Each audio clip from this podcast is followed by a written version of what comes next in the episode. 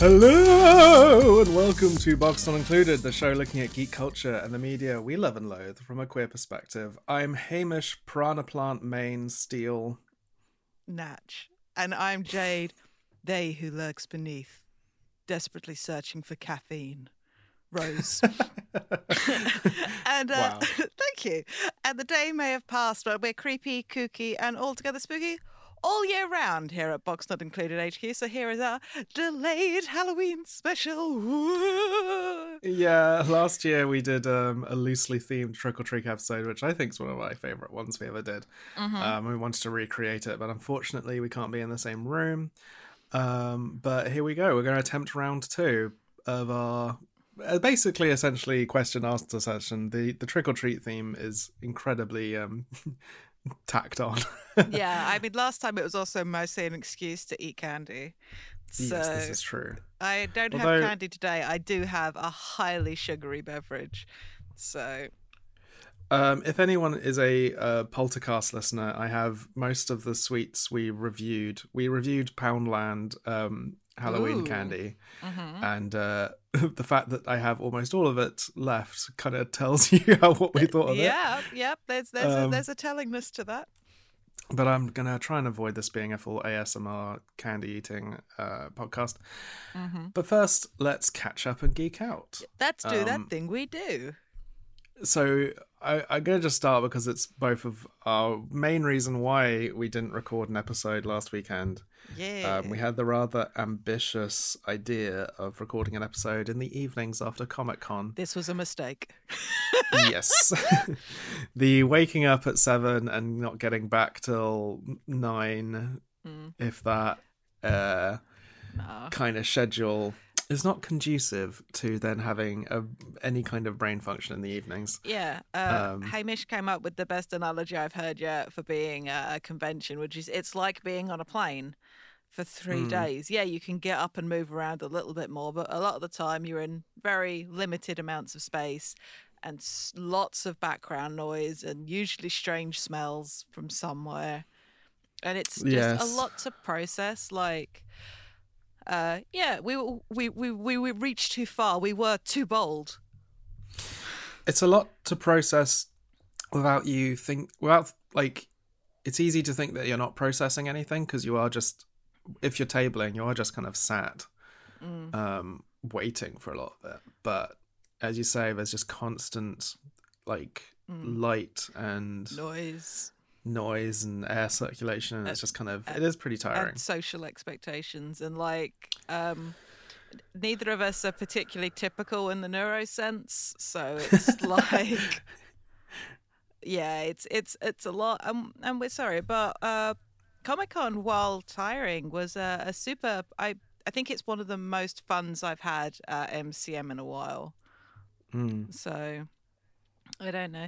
I mean, I always enjoy uh, tabling with Hamish. Yeah, it's it's fun. I like chatting to people as they come by. I like being a shameless shill because it's much easier for me to go. Have you seen my friend's books? Look, they're amazing. Have you considered buying them all? Whereas Hamish is much nicer about it. It's just like, yeah, here's my thing, and I'm just there like, buy it. It's great. Yeah, I I think you saw that I, I'm I'm so awkward when it comes to sort of talking to anyone about my stuff. People can be like stood at the table reading through a book, asking me like, "Oh, what's it about?" And I'm like, um, you know, have you seen other people's tables? It's not as good as that stuff, but um, I just don't really know what to say. But I did have a really really fun time. I enjoyed everyone that came to the table. A few box not included listeners came as well. I'm sorry I Um, was not at the table any time that Box Not Included people came by. I'm sorry. Well, you went off and did lots of fun stuff. Well, by lots of fun stuff, I sat in the main stage for four hours so I could see the Critical Role panel on the Saturday. I saw a couple of fun things beforehand. There was a good panel about Slaughterhouse Rulez, which I'm looking forward to seeing. That, wa- that, that was that was the highlight of the stuff before Critical Role. But I got to speak to a lot of critters, which is great. Uh, there was a really good vibe of that particular community there. Um, I don't know if any Box Not Included fans are particularly part of the critter community, but let me tell you, the jar of many things, as it was dubbed for the weekend, was a really good starting point. Mm. for uh, meeting people because I went free candy for critter cosplayers, and Well, you, you tabled at mine last October, that's right. Yeah. and uh, you did a bit of low key critter cosplay, and we saw a few. I don't, I don't listen or watch it, so um, I've just kind of I associate certain things. I recognize certain T-shirts. I recognize, I definitely recognize like autumnal leaf capes. hmm is my kind of general I look for that. Um but honestly, like last October over the weekend we saw three or four and it was always really exciting and we were like, "Oh, wow." And you you know, it was like meeting uh like a real niche fandom kind Mhm. of friend. Yeah. Um whereas almost minute by minute Mhm. we were seeing huge groups of Critical Role cosplayers walk past our aisle, which Mhm. means there would have been way more in the rest of it. Um, and it's Mm. kind of it is really actually cool, even though I'm not in the fandom, to see something kind of come from nothing and like Mm. it's not this huge big franchise. It's not you know it hasn't got Disney money behind or anything Yeah. um and i get a real sense of like the community being so much a part of Mm. It as a brand yeah. if you can call it that Yeah, and just like to all the critters that don't didn't know me before, who like came and spoke to both of us, and who bought things at the table and had lovely conversations with us. I know I picked up a few new followers on Twitter um, as a result, and that was wonderful. And getting to see the Critical Role cast uh, there was fun. That I couldn't afford to get autographs or photo sessions, but it was very cool. I had friends that did, and it was just a a lovely vibe. But also, it felt better organized in a lot of ways than previous MCMs have. Like the change in ownership, I can't speak to the side of things as a vendor, but for the attendees and like the way it was organized with the stewards, I can't thank the organizers enough because it felt very organized and calm. As much as a, a, hmm. a gathering of that many people can be. Yeah um i know a few uh vendors who've begrudged some of the changes. They uh tables do keep increasing in price. Um on the setup day uh there's always a kind of middle ground. Like some things seem so well organized and some things no one knows what's going on at all. Um but on the actual days i uh, every single well, i like the last few comic cons i keep saying oh this will be my last one for a while. It's so tiring. Um and then sort of the week after i'm like actually that was really fun. I'll do it again. I am taking a little break off because i haven't got anything new. Um uh, Dead Endia 2 is not coming out till sort of november next year. Um so I am going to take a little time off, but I'm I'm excited for when I come back. Mm. Um, to see how it's changed. And uh, even as a vendor, um, I did get to you manned the table for a bit, and I got to um, have a explore. Uh, I think on the first or second day, I was I was saying very proud of myself. Like, you know what? I've actually have a lot of resistance. I don't need anything. I've gone to the Godzilla table, and I felt like, yeah, I don't need anything. It's all good. And then on the Sunday, when Where you sort of he? like count, well, on the Sunday when you count the money you've made and you uh, are feeling pretty good about yourself, and you're also exhausted and basically jet lagged, Mm-hmm. uh, and you have a little explore because things are sort of not as busy, and you maybe see a kind of King Ghidorah toy that you hadn't noticed before, and suddenly its price tag doesn't seem as high as it did yesterday. yeah. Uh, I don't know. I had a good time Yeah, I- as a fan. I can't judge. I made puppy eyes until Hamish and our friend Lizzie bought me a Piplup. So yeah, it's Uh, my squishy headed son. um, something else at Comic Con, which I think leads on to our next topic. Mm-hmm. Um, they had a little Doctor Who section, and we did see quite a few Thirteenth Doctors. Mm-hmm. Um, they had, uh, I think it was actually a Forbidden Planet like stall, All right. but everything was Doctor Who themed, and they had the new TARDIS. Um, and as if you listen to this podcast, we we've we're proper Doctor Who fans. You know, we've mm-hmm. um talked about every series that's aired um since we've done the podcast. Yeah. Um, but you can sort of notice a a sort of a love for the franchise coming back. Yeah, the the number of people I've seen tweeting about it, it's just like, oh, I've got back into it. Oh, uh, this is the time my leaping back on point. Oh, I feel like I'm in love with the series for the first time in a long time. It, Mm. It's really good to hear and to So- see. Four episodes of Ed. What have you watched? Uh, all but Arachnids in the UK. Okay. That's what I was doing this morning. and how do you feel? I love the TARDIS team and the Doctor. I'm really invested in this group of individuals. I like their dynamics with each other. I was a bit mm, about Graham at first, but he's uh, really grown on me. I was, I was surprised. I don't think we've had a companion like Ryan really before Yes. Which is really super awesome. I like the way that 13 is sort of still settling into herself, but also is both so the doctor and also her own doctor. And I always love seeing that. And Yaz is this really interesting person who I really like and I'm looking forward to spending more time getting to know. I know there's some choice interaction between her and the doctor and Arachnid in the UK because the shipping community is there just like, hey, and I'm like, I see you guys. Let me catch up. I'll be right there because I am mm-hmm. always here for that. And it feels like, I don't know about some of the writing feels a little bit. I know there's something I've seen you say about the villains so far. And I know I really enjoyed the Ghost Monument, I have to Mm. say, uh, because there wasn't really a villain per se. I really enjoyed the two sort of guest stars who Yeah. are traveling with them. And there was just getting to see that. I really liked, uh, I forget the lady's name. But uh, the just the also the fact the casual mention uh, that she'd lost her wife, and I was just there, just like I mean, I'd gone well that there, that right there, that looks like a butch lesbian, and I am here for it. And it's just like these tiny little moments of so often with characters that we know for one episode, they can feel thin on the ground or just there for a purpose.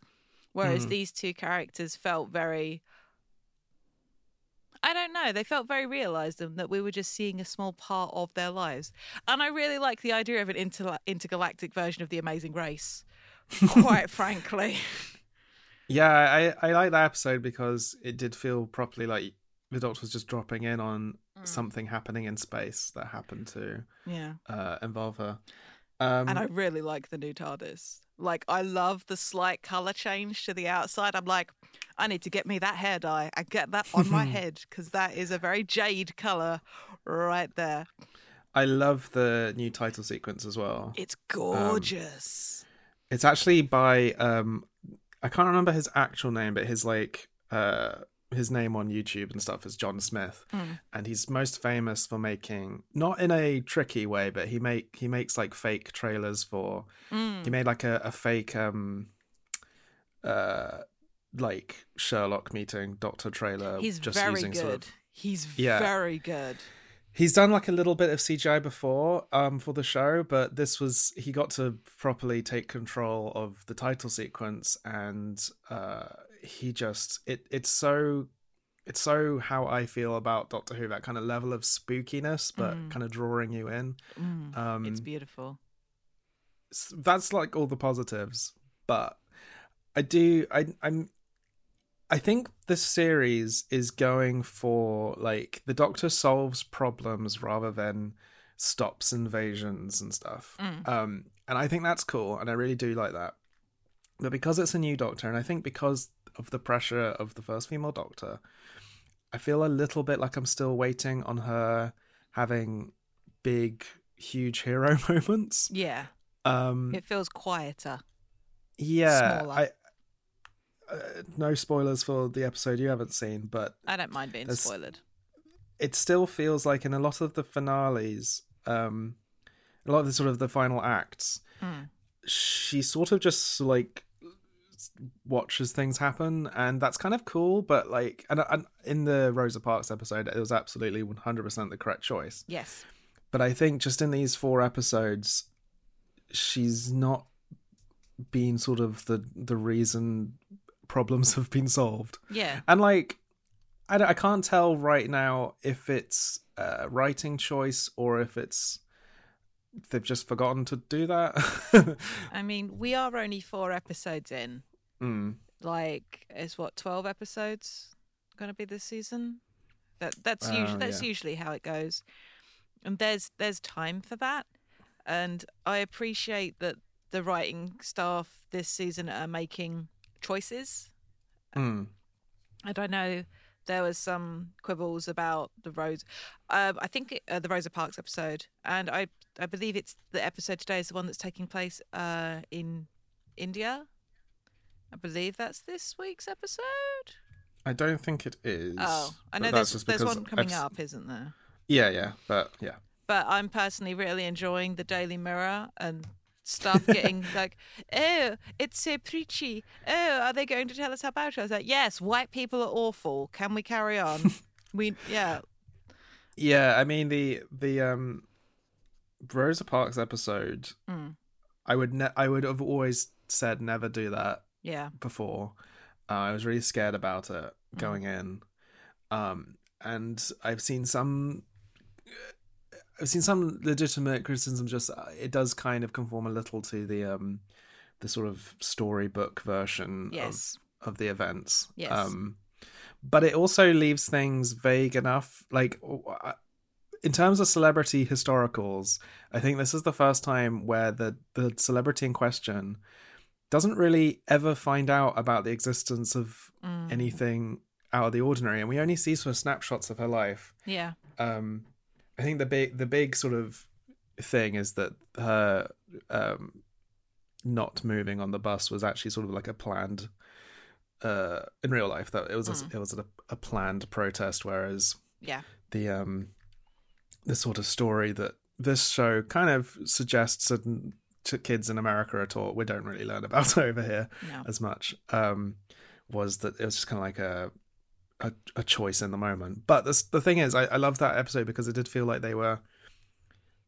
uh, they were near her but they weren't sort of part of her lives and then there's still the room Mm. in that story for you to think that that actually no that it was a planned thing Yeah. um And the the the deliberate choice that I found very I saw some really interesting commentary on this. I think on Tumblr, it may have been Twitter, and I apologize that I can't credit the person who was discussing this. But saying that by having Graham and the doctor in particular being there on that bus, like hmm. the commentary on the complicitness of white people. oh yeah That was I love the fact that they were there, they had they had to be, and Graham's just like, I don't want to be a part of this story, because Mm. as it is horrible to confront the racism that we as white people do, hmm. and we want to go, I am not like those people, but at the end of the day, we are still part of that group, and we are accountable for the behavior of the people in it. I yeah, I, I that's another reason I'm just so impressed by Graham as a character because I never thought going into the Rosa Parks episode that he'd be the one that would sort of kind of be the heart of it. Mm. Um because he is, you know, he was married to a woman who had Rosa Parks t-shirts who talked about her a lot. He he's he's the quintessential oh, I'm white but I'm not a racist kind of person. Yeah, And I imagine him being the person saying like, "Oh, if I was on that bus back then, I would have totally like Mm. defended her and blah blah blah."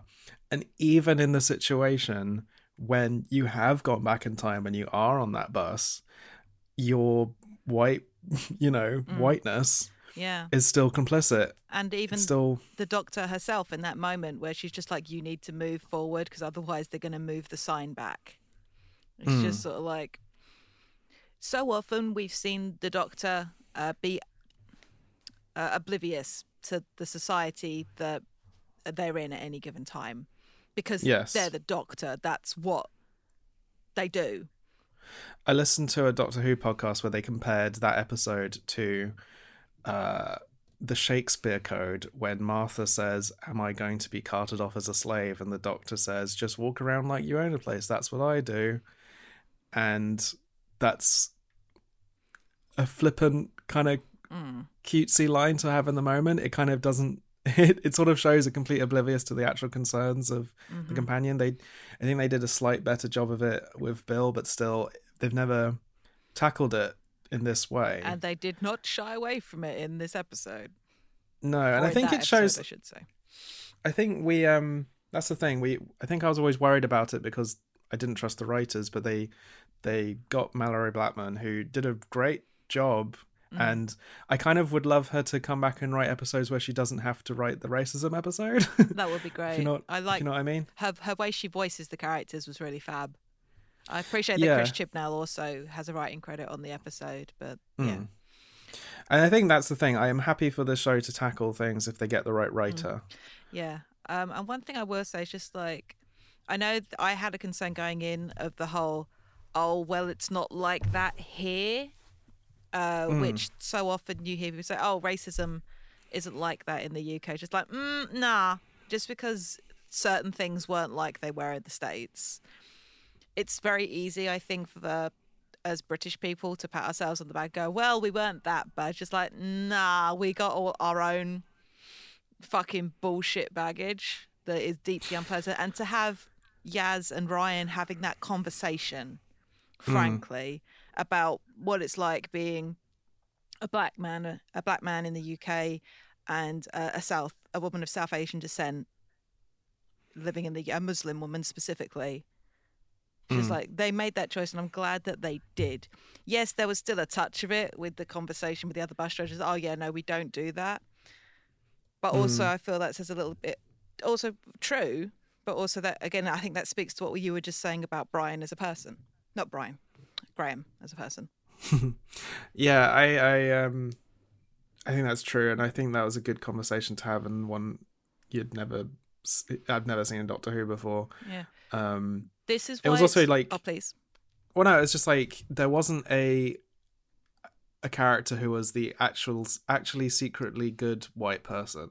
Mm. Like it was kind of the scariest episode they've ever done in some ways like because it it was almost like an episode in which like a body snatchers episode or something where you can't Mm. trust anybody.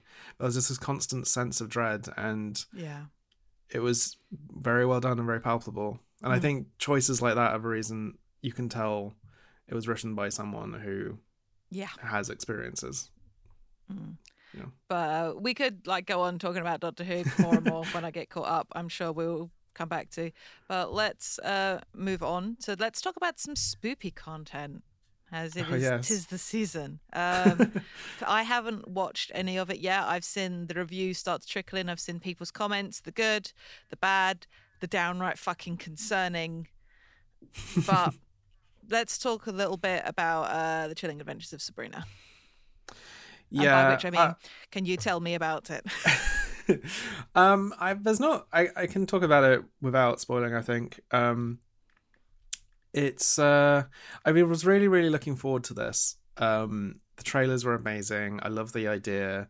Uh Riverdale continues to be um it's gone way past I when I think I think it's one of my favorite shows now.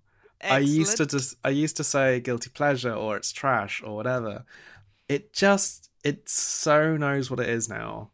Mm. Um I, I've I season three has started and Cheryl has already walked into two scenes in slow motion with a pop song playing as she flicks her hair in a weird outfit that's weirdly inappropriate for the scene. Excellent. Um, everything's ridiculous.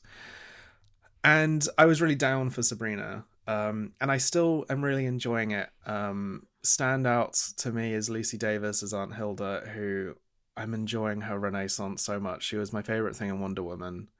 Um, she's just hilarious and has great comic timing.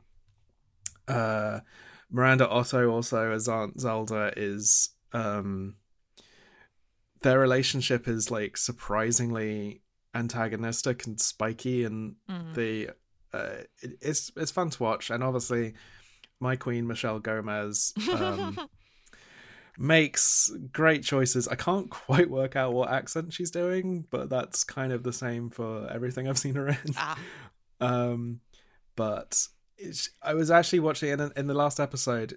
I won't say sh- they do a kind of um Morticia like lighting thing with her, but almost every scene she's in, she's angling in a way that you only see like one side of her face. Epic.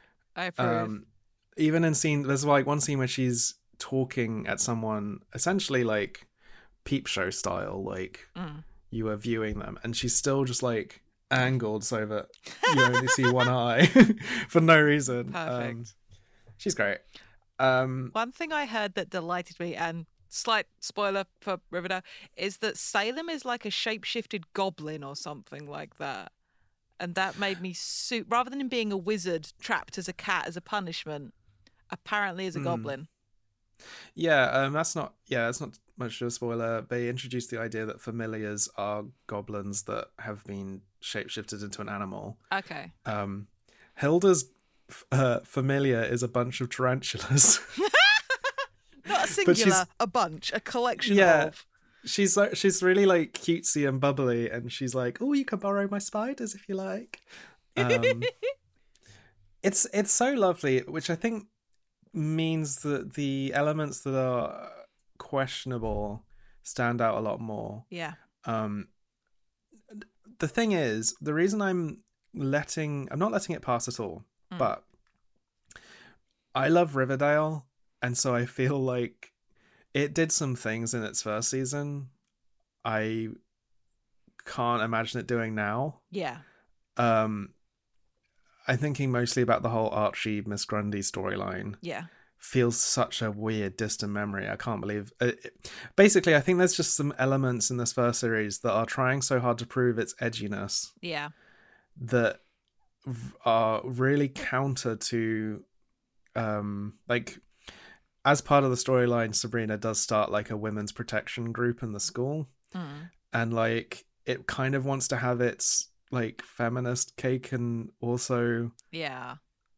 not um it reminds me a bit of glee when it it would have this message of like progressiveness and family and yet all the humor would be like cutting remarks Mm-hmm. um there's two elements that i've heard people talk about a lot Mm-hmm. um i heard them talked about before i got to the scenes so i'd built them up to be uh i'm not saying worse but i felt the context made them well i guess i guess i am saying that i thought they would be worse than they were. Um there is a moment of like sort of revenge prank which leans on um i guess the men's fear of being thought of as gay Mm-hmm. I've seen a lot of people say like they pull a homophobic stunt on people, but basically they they magically punish some homophobes who are uh, aggressively attacking a, a kind of um, gender non-conforming student Mm. by sort of blackmailing them into into threatening to reveal that they're gay, kind of stuff. Um, I don't know. I, I a lot of people who um a lot of people told me it was really really homophobic and i guess i'm just like a bit dead to that Mm. idea being used in teen movies that i didn't really notice it Right. like i don't think it necessarily suggested that sabrina is a homophobe it was these men are terrified of gays so let's it you know it's it's the same as like when people do those like share this image of Trump and drag makeup. Like, I think it's stupid and I hate it. But it also kind of feels like the kind of thing a teenage girl would do to punish someone. Yeah. I don't know. Um, and then there is another thing I've got to. I'm I'm actually only um a few episodes in. Yeah. Um, but I think these two th- things. There is another like punishment, which I think is a bit more extreme and a and shows a genuine like uh just ignorance on the part of the writers like i can't see how anyone would have thought this would have come across well Mm-hmm. um but i can't really say what happens without saying a spoiler No, I think we should ad- address it. So this is a spoiler for, uh, sabrina yeah, because I think I know the thing you're about to talk about. So uh Sabrina gets her own back on a mean girl who has been torturing her for several days uh, by taking her to a tree in which witches were lynched and like magically making her lynched. And the mean girl in question is black and Sabrina is white. Um, I will say, going in, I heard about this story, I heard about this scene, Mm. and I thought this was like the conclusion of their storyline, and Sabrina was literally killing her. That's not the case. I think if that were the case, I would be, com- I would absolutely not understand how they could possibly think that was okay. I'm wondering if this is more a case of this was written before characters were cast and not really thought about. I'm not giving them the benefit of doubt. I'm saying like Right. w- why I could possibly think this could have happened. hmm Um, the imagery of witches being hanged is like quite prevalent in it. It's it's very clear where the sh- show is. It's it's. I think that's the thing. Like it's coming from like a feminist angle. Before this happens, Sam- Sabrina says like witches used to be persecuted, and you're persecuting me. You're no better than them Mm. blah blah blah blah blah but then you it it kind of doesn't matter because you see the image of like sabrina's like sassy hooray for her moment is her lynching a black woman it's very Not that's bad. That's Yeah. bad. It doesn't particularly it, it it's very strange There i is- can't really Mm. yeah I saw a couple of people have been discussing this again. Uh, there's some really good stuff being written out there by uh, black women and women of color talking about this.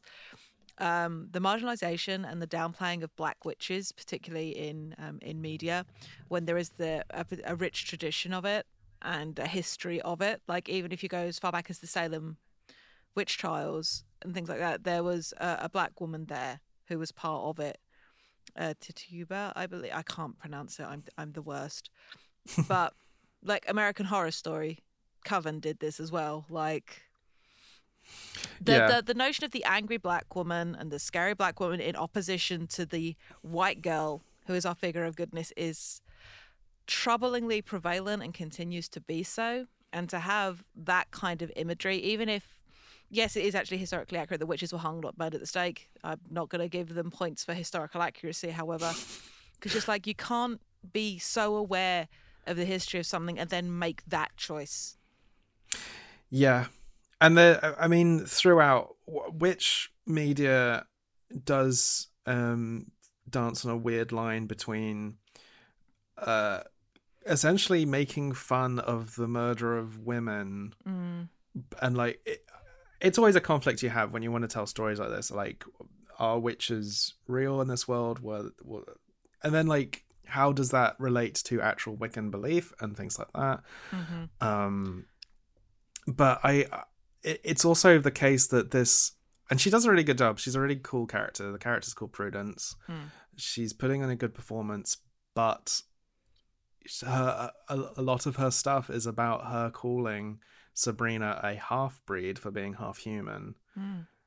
and like you make the choice you make that choice Yeah. you have you have the white girl punishing the racist black woman by hanging her um Bad. Bad. It's bad. It's bad. i mean yeah it's enough for i could totally see some people to tune off um Uh, I think I just like I really do want to like the show. There's some other weird things like the whole show is filmed in like this really weird way that everything's blurry all the time. Mm. um and there's just like all these little elements from like i it wasn't ne- it's not the show i hoped it would be Yeah. um i'm willing to i'm willing to see what it becomes Yeah. But i i acknowledge that that's my privilege to do so hmm um meanwhile riverdale is batshit and like i'm only one episode in and i don't know where this is going but it's clearly trying to um thin the line between the world of riverdale and sabrina by like Oh dear. i remember describing series one as it's a show about a werewolf, but they cut all the werewolf scenes out at the last minute Mm. because it just has this tone that something supernatural's going yeah, on. Riverdale wants to be Twin Peaks. Is Yes. Uh, and season three is continuing to lean very heavily into that. and so Yeah. we'll see. uh, from a, a show that wants to kind of be supernatural without being supernatural. um, to a show that fully embraces what it's about. Uh, I yesterday I mainlined season two of Castlevania. nice. I have never played the games, so I can't speak to anything like that. But I really enjoyed this. What is it? 12 episodes of this show. Each episode's 22 minutes long, give or take. There is hmm. awful pacing issues, but I am really fucking invested in these characters. It's so over the top and gory and funny in places. And I spend most of the time going, Alucard, Trevor, and Sypha just need to be a thing. Can they be a thing? Can they be a thing, please? And like, Carmilla turned up in season two, voiced by Jaime Murray. And it's just there talking about how men are useless. And I'm there just like, come on, Castlevania cartoon, give me, make her a lesbian. We all know. We all know. But um, yeah, the the voice performances continue to be amazing in season two. Uh, you have Richard Armitage as Trevor Belmont, James Callis as Alucard, Graham McTavish as Dracula. Peter Stormare shows up as this Viking vampire called Godbrand, who's fucking ridiculous. And people just like, if he, it's just like, you aren't interested in something unless you can fuck it, eat it, or make it into a boat. It's just like, I'm a Viking, we make boats. And it's just like, okay. But Castlevania is in a weird place at the moment because it's got a critically acclaimed uh, TV series. Um, uh, Simon Belmont, um, a character called Richter. Hmm. Alucard appears and Dracula appears in the new Smash Brothers game. all right. Uh, and it goes really all out with like a Castlevania level and things like that. Mm-hmm. But there's like no new game, and the the company behind them has seemingly no interest in the franchise. It's just like everyone else telling them how great it is. Yeah. Um, so But I watched the first episode when it came out, and I haven't. This is not a criticism of the show. I just tend to do that. I watch the first episode and then get Yeah. distracted. it's very silly in places and Mm. Very gory and it loves horror and it's very atmospheric. And yeah especially if you mainline it the pacing issues kind of they're there but you kind of just stop noticing them when you watch it in a two hour chunk. It just feels like an oddly balanced movie. But i i really enjoyed it. Um uh, season three has been uh announced and I, I'm I'm looking forward to it. And I like watching stupid over the top battles with somebody using a whip and somebody using a long sword that can float and also turn into a wolf and throw a sword while a wolf. And there's some really creative uses of magic in there, and I'm just there, just like this is like the best D and D game ever. I'm here for this. The uh, the French. I've only played a bit of the franchise. Um, something I like in Smash Brothers is that they have two playable Castlevania characters, and they represent early Castlevania, in which everything was very He-Man and muscle and Mhm. like very much that. And they have new Castlevania, which is pretty anime boys who like Mm-hmm. Float. like float and will like cry with some rose petals going past. Mhm. Um, and I like that it can be both things. I, I really appreciated that season two of Castlevania had them addressing the name Alucard because we Tom and I were talking before, just like it's Dracula backwards. That's so dumb. But in the show, they're just like they call me that because I am like the ne- the opposition to the opposite. I was just like, oh, okay, that feels less dumb. Also, But Alucard it's- is quite a good sounding name, but also it's still. Dracula backwards.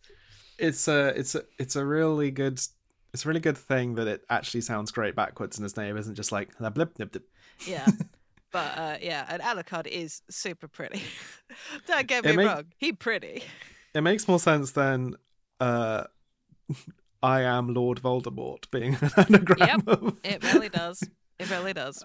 Uh, uh, yeah, I want to watch that. Netflix is actually um, putting a lot of money into Mm. making a proper dedicated animation studio. yeah. Um, No, the which anim- I'm excited the animation is gorgeous, and I say that I say that as a lay, as very much a layman, but I watch the creative use of camera work and things like that within the show, and I say camera work knowing that it's animated, and I appreciating. I think I saw a cap which is like, look at this one fucking frame, look how amazing it is. That's on screen for a twelfth of a second or whatever it is, and it's just like, It's made by Frederator, who gave me my first animation job. Hey. So Awesome. I'm I'm invested in it doing well. Oh, cool. Uh, I quickly want to say that I played my first attempt at Call of uh, Cthulhu the other day. Ah, yes. Um, we really only kind of got into the proper haunted house horror stuff until in the last sort of 20 minutes. So we're going to be going back to finish the story. It was fun as a new system to get used to. It's uh, it's a lot. You literally just are rolling percentile dice for the most part. Hmm. trying to get below a stat. And I always like new systems are interesting, but everyone's characters are super fun. And now two of us are trapped inside the haunted house. Everyone else is outside, and there's like doors slamming around us, and like footsteps upstairs and footsteps running below to the basement where we know for a fact the former owner of the house was buried. And it's just like, hmm, hmm, hmm, this is great. Everything is fine. Everything is fine. But it's, yeah, genuinely very atmospheric and I'm enjoying it and I'm looking forward to finishing that story. So, It was one of the. f- I think it was the first game I ever played with Mel, and um, we played it with a friend who I've not actually seen since. Who uh, we played by candlelight, Epic. and there was always creepy music. And genuinely, I was very unnerved walking home at night Mm. after playing it. Yeah, it's something I would like. I wish I wasn't almost playing it on a stream because obviously everyone has to have a certain amount of light so you can see Mm. and that cameras will pick us up. But uh, yeah, it was it was really good fun. I'm looking forward to finishing it. Um, but we should have a quick tea break and then get to these amazing questions that we've been asked because we've been talking quite a long time already. yeah. We're so good at this.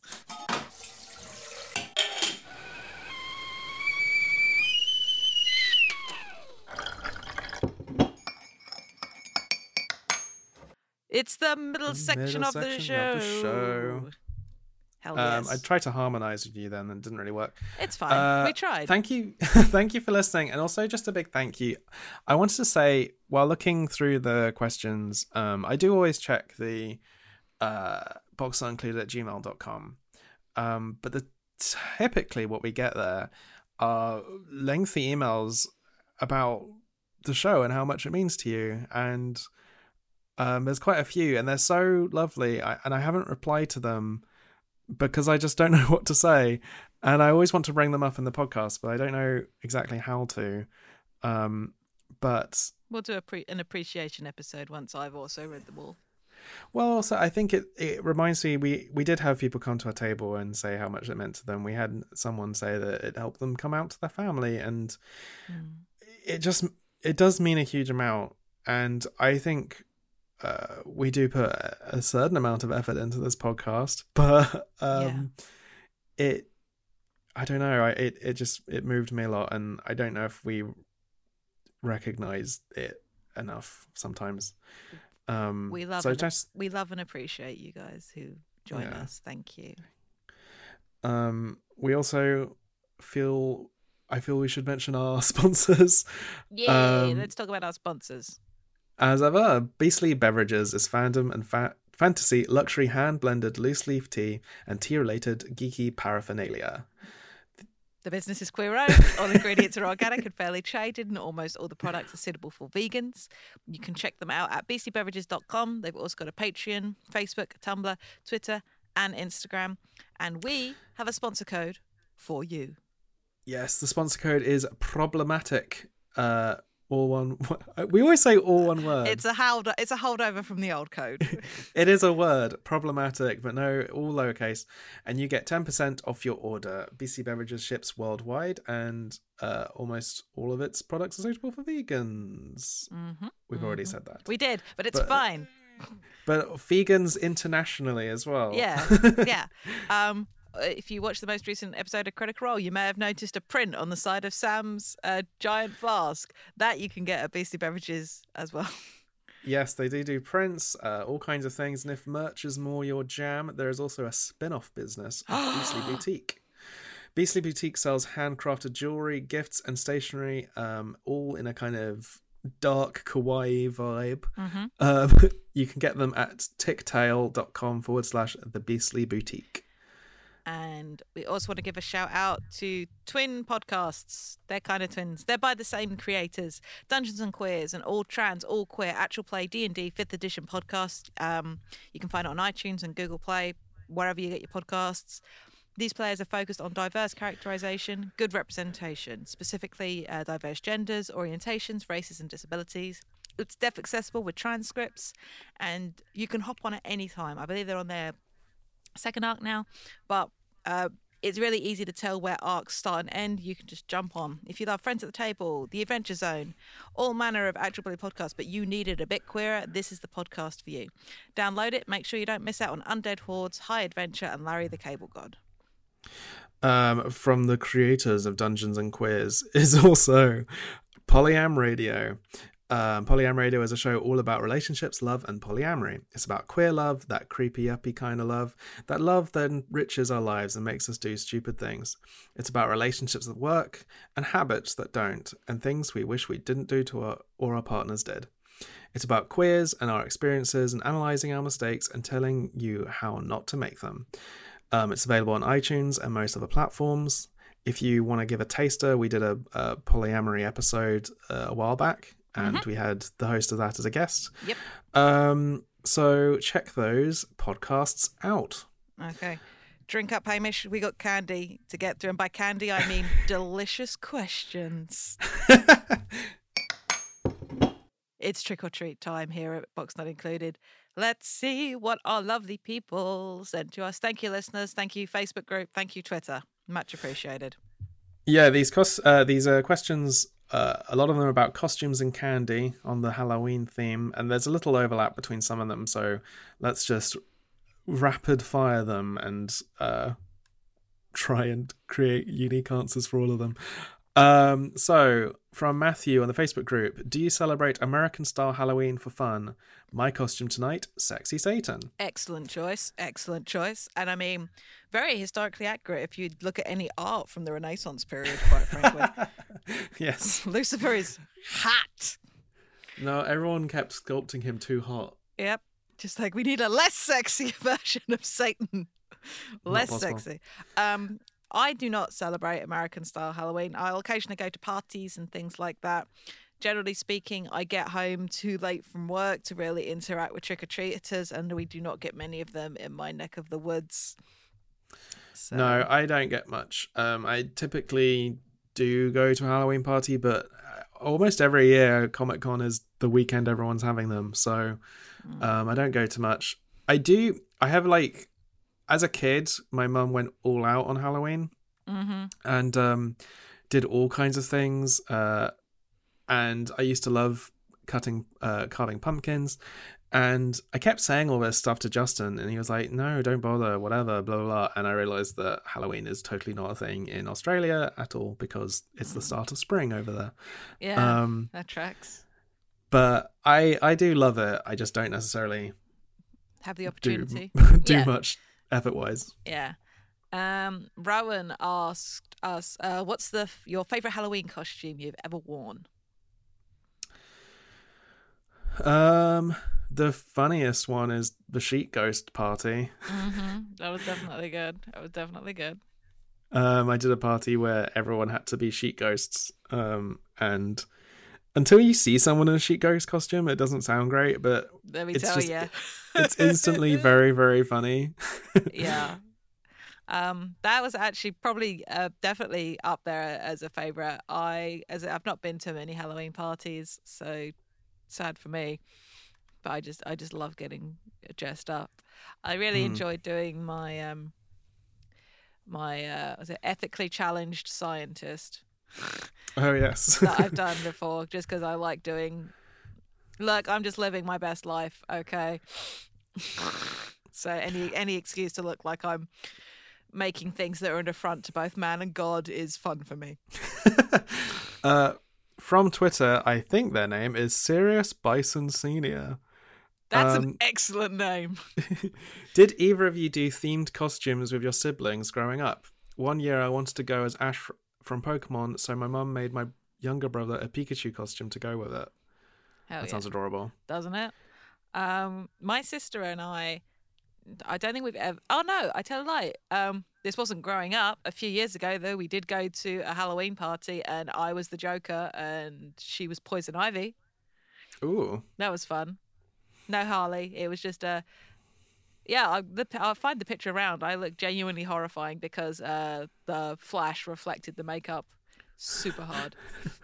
Um, But that that was that's the only time my sister and I have done uh, themed costumes, and that was five years ago, six years ago. I don't think I ever did. Um, we saw this really funny. I have three brothers. At Comic Con, we saw this cosplay, which was from Monster Hunter, where people had like That was so good. these big, long dragon necks on their heads. Um, and there was two of them walking around, and it made me suddenly want to do a King Ghidorah cosplay with my brothers. And like one of us would have the wing on and blah blah blah, and walking around all gold. That could be Mhm. fun, but no. Um, There's still time. I'll do that. Could happen. I'll do this. Uh, from Carl Doonan on Twitter as well. Any good stories about a costume being unrecognized, misinterpreted? When I was four, I dressed as Aladdin for Halloween, but since it was raining, my mum made me wear my Barney the dinosaur coat over it. People kept complimenting my Barney costume, and I would very angrily correct them. Mood. Um, I've never had that with a Halloween costume that I can recall. Um, I have had it with a cosplay uh, when I did art from Monsters University. The fact that I had a set of purple headphones as part of my outfit, the number of people that assumed I was uh, Cecil Baldwin from Welcome to Night Vale was quite staggering. Just like, no, no, I, it's just, it's this. I wasn't Uh, annoyed about it. It's just sort of like, such was the pervade, um, the strong association of purple with Welcome to Night Vale. Yeah, I can't remember. I don't think I've dressed up enough to really Mm. count it. Um, Cap'n Just Apples uh, says, uh, "What was your favorite Halloween costume ever that uh, that you've seen?" Mm.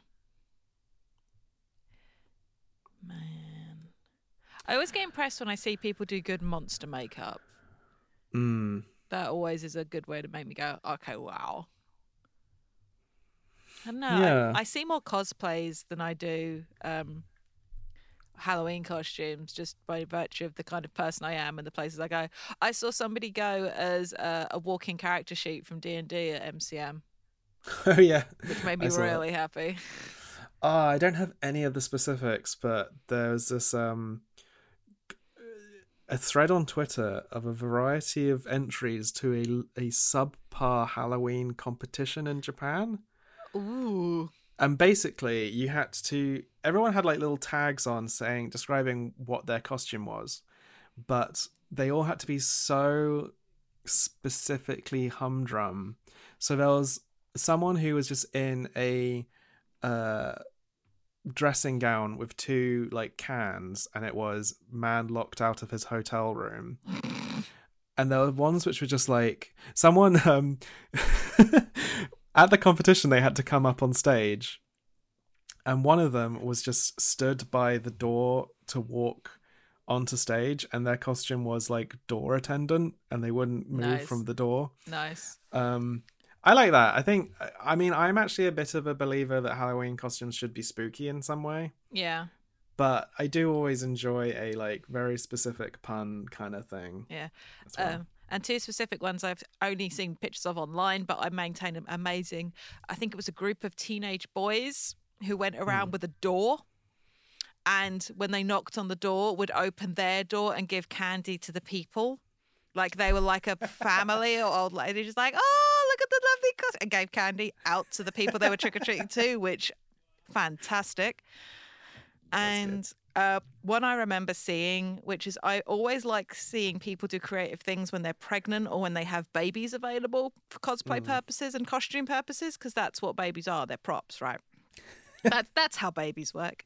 Um, Yeah. But one of my favorite ones is seeing somebody who had done their baby up like Ripley, and they were the power loader from the final scene in Aliens, That's really good. which was just I remember seeing that and going, "That is the best." I have never wanted a child, but that that gave me pause briefly. Um, Mason asked if you were to trick or treat as any person from media, who would you choose? Do you take this as a real person from media? It's a it's an interestingly worded question, isn't it? Yeah, as opposed to a character from media. Because if I was going to go for a person, I'd say maybe Bryan Fuller, because he always looks amazing. Or uh, Um. or John Waters Oh wow, that's a good choice. or Vincent Price, like somebody like that, somebody with a really cool Mm. aesthetic. Give me a chance to wear a smoking jacket and draw on a pencil mustache. That could be John Waters or Vincent Price, quite frankly.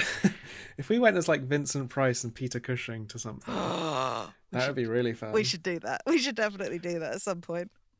Um, yeah, I've seen I've seen people cosplay people like Guillermo del Toro and Hayao Mm-hmm. Miyazaki, hmm um, and they've been really cute. We Yeah. did. I, we were talking about like real person cosplay and if Mm. that makes us uncomfortable, but I think you gotta do someone who they Is would find it fu- is recognizable. They would find it funny if you saw it. yes, yes. it's got to be Um, a thing that you do out of love, or that a person would take as the things. Just like there'd be, even if it's like a parody mick take, like it's something Mm. done out of affection. I don't Yeah. like like mean things and stuff like that. It's just like nah.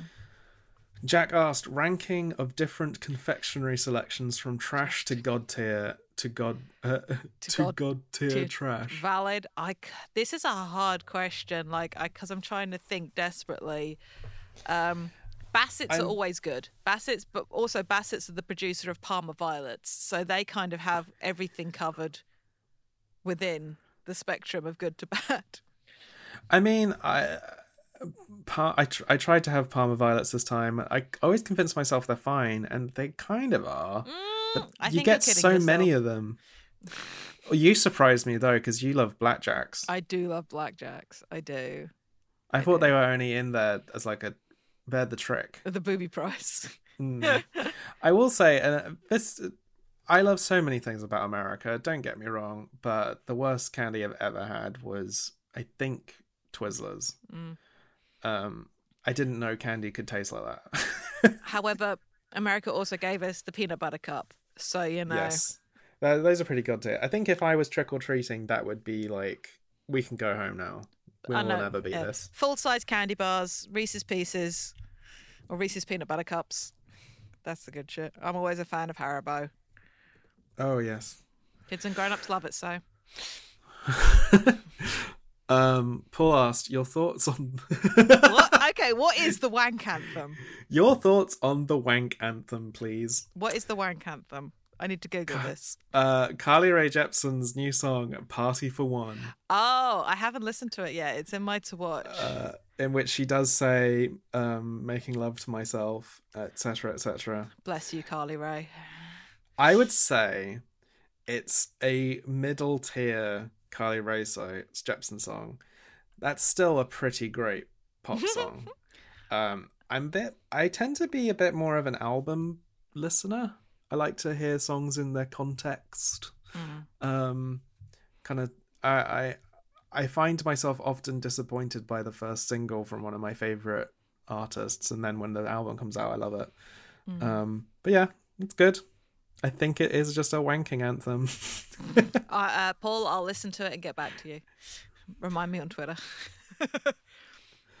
uh, I'll just I'll just read these out. Kansas says, "What's the spookiest thing that's happened to you? Saw, met, heard a ghost, got jump scared by a freaky Halloween costume, etc." Hamish, if you don't have anything, just ask your mum. that is a reference to I I played my mum's ghost story on the podcast. Mm. um, and she's seen two ghosts, and uh, one of them was one she saw when she was a kid, and one of my scariest moments is it was just a story that she always told um, my family, and I just it kind of haunted my childhood. um, her and her mum, my grandmother, were driving along the road and saw a car coming towards them Mm. but as it got closer, they realized the car wasn't actually driving on the road; it was hovering above the ditch next door. It was see through. It was see through. It was an old style car, and the driver had a the the headlights weren't flashing. The driver's head was just glowing. Hmm. And both my mum and grandma just looked at each other and didn't say anything. And when they got home, they were like, "Did you see?" And they both kind of corroborated. Um, that was scary. I don't think I've had any particularly spooky things happen to me. I'm very easy to be jump scared, but it tends to be by um like very simple things in my house. Uh, I will say I live with a black cat who likes to hide in shadowy spots. Um, so I'm living basically that spoopy life. Uh, so if I have to move through my house when it's dark, um, I just my cat springs out of the darkness. it's the best. It's the best. I've never nearly fallen down my stairs and died because of my cats. Justin sometimes calls me a red panda because he can't seem to move anywhere in the house without me just like launching back in fright. um, there's this like very specific video of a of a red panda eating something, and then like a boot walks past, and it does this amazing like I- falling on its back scream. I think I've seen that one. Yes. Um, there's another one of a red panda walking into a pen Mm. and a rock, which being a rock has probably been there for as long as that red panda's been alive.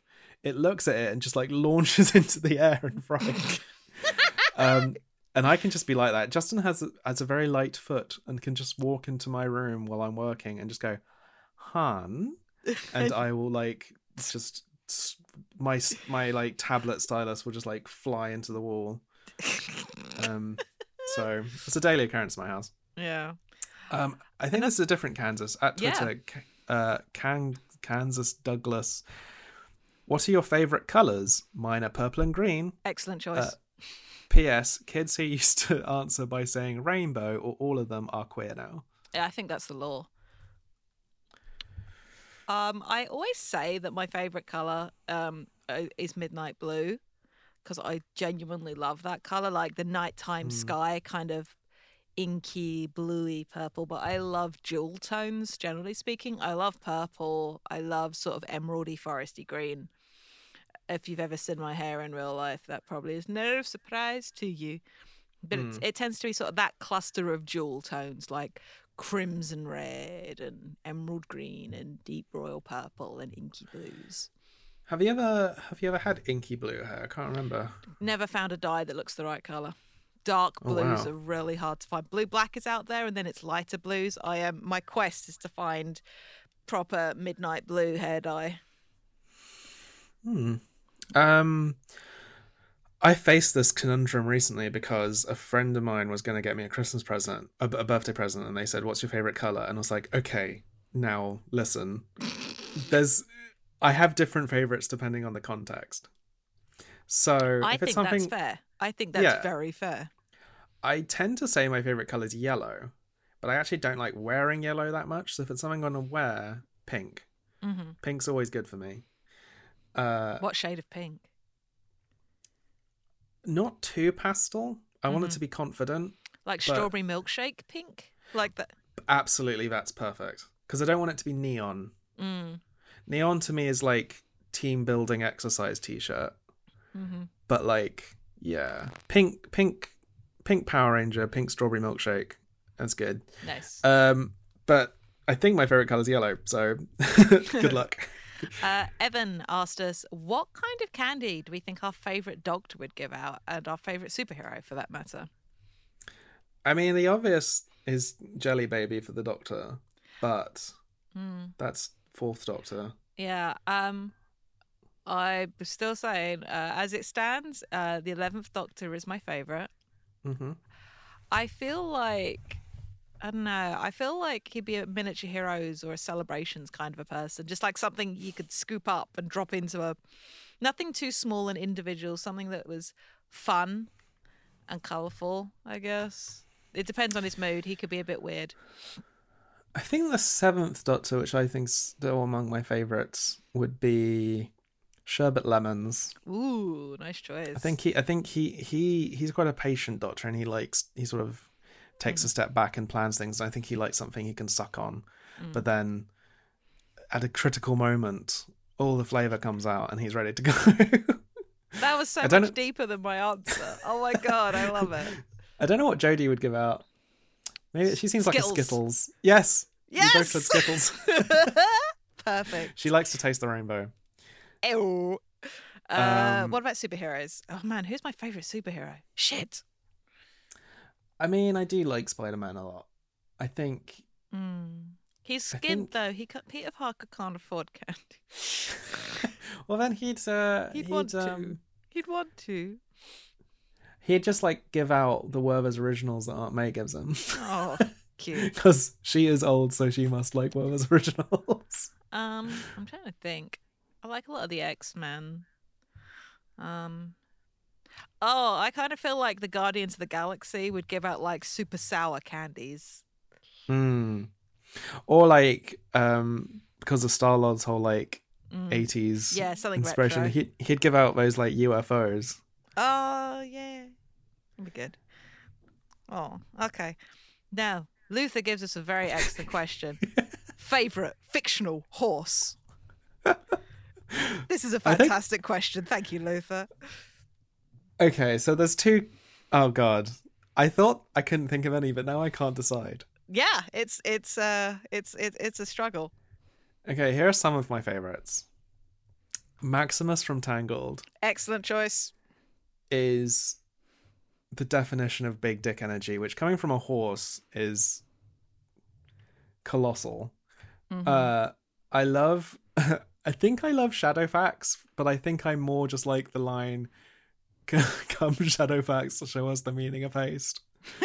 um and also just like I, I never read any Tolkien, but watching a movie in which a horse comes over the hill and it's just a normal horse, and Gandalf Mhm. goes like, "Shadowfax, the lord of all horses." it As really tickled me. It is good. Um, and then I guess finally, this character this doesn't have any personality, but Epona from Zelda. Mhm. I uh, in the Breath of the Wild, you get lots of different horses and you kind of name them and whatever. But if you Mhm. use like an amiibo, you can get Epona. And as soon as I saw her, I was very emotional and I went, "Oh no, you're the best horse." Mm-hmm. Uh, I've got to give a shout out to Altivo from Road to El Dorado because I Ah, fucking yes. love that horse. Uh, also, kind of cheating. I do love that horse. Oh It's my just, god. What has this become? I fucking love that horse. Also, slight cheating, but uh, Pegasus from Hercules. Oh, that's not cheating. Well, technically, a winged horse is a, a different species. But Okay. uh, yes, Disney have an excellent tradition of horse sidekicks because um, I've forgotten the name of Mulan's horse, but her horse Hmm. is rad. And um, Prince Philip's horse has got a load of personality and like was willing to go up against the dragon. So mad props to that horse. And um, and uh, in all Um, seriousness, I really loved the book Black Beauty when I was a kid. Oh wow, yeah. So shout out to Black Beauty, the OG in awesome fictional horses. um, and we didn't mention BoJack once. We did not mention BoJack once, and will continue to not. Um, Anmar asked uh, if our favorite piece of media collaborated with a sweet company or just made their own branded sweets. What would it be? That's such a good question. Favorite piece of media though. That's the Um, hard part. um, I feel like a Doctor Who branded like Jelly Babies would be. Yeah, if they if they looked a little bit like the different doctors, I think they Ooh, would. yeah, like each so- flavor had a different was a doc, different doctor. Ooh, that- what? No, Now we have to think no, what no, no, no, no, because we will be here all day, and this episode is already so long. Oh, sorry. Okay. Um. That tell you what, we'll put that one on the Facebook group and on Twitter. Yeah. Start thinking now. Look for the poll. What flavor Um, would each doctor be? I I want Godzilla candy. My brother always uh he go he's in Japan right now. He works for a company. It means he always goes to Japan in Mhm. October, which means for Christmas there's always something in my stocking that's like uh, I think last year he ga- he brought some cookies with Godzilla like chibi Godzilla drawings on them. Cute. Um but obviously I'd like something like that in where I where I live. Yeah. which is England. That would be fun. um, and finally, from uh, Harpy Dora uh, from Twitter, if you could have one superpower for a day, what would it be and why? Now, I think we might have got this last year. no, no, this is. Uh, oh, we might have been asked that question last year, but I. Yeah. Okay, but regardless, I'm going to answer it. I have two. One kind of boring, but because if I've only got superpowers for a day, I'm going to have future vision, so I can win the lottery. Because in all seriousness, money would make my life so much easier, and I could help so many people Yeah, with yeah. it. So I would definitely like have a peep at some lottery numbers and win some cash. And if I can get some future information about like where certain politicians are going to be, where they might not have as much security, and pass that information on. You know, Yeah, I, I find the idea of looking into the future terrifying because you know you'd see something that you wish you hadn't seen, yeah, or you'd see if you what it would you do it if you got the lottery numbers, hmm but you did also s- accidentally see your death, but you didn't know when it was happening because it was all like all at once. mm, the risk I pay. It would suck. Fair enough. Hopefully, it'll be a good death. But um, It just it, you just you see yourself winning the lottery, and then you also see yourself at 103 years old, drowning in uh, jelly babies flavored like every doctor. had a good run. yeah. Um, another one I'd quickly say, and then I want to hear your answers, is if either uh, long range teleportation or super speed.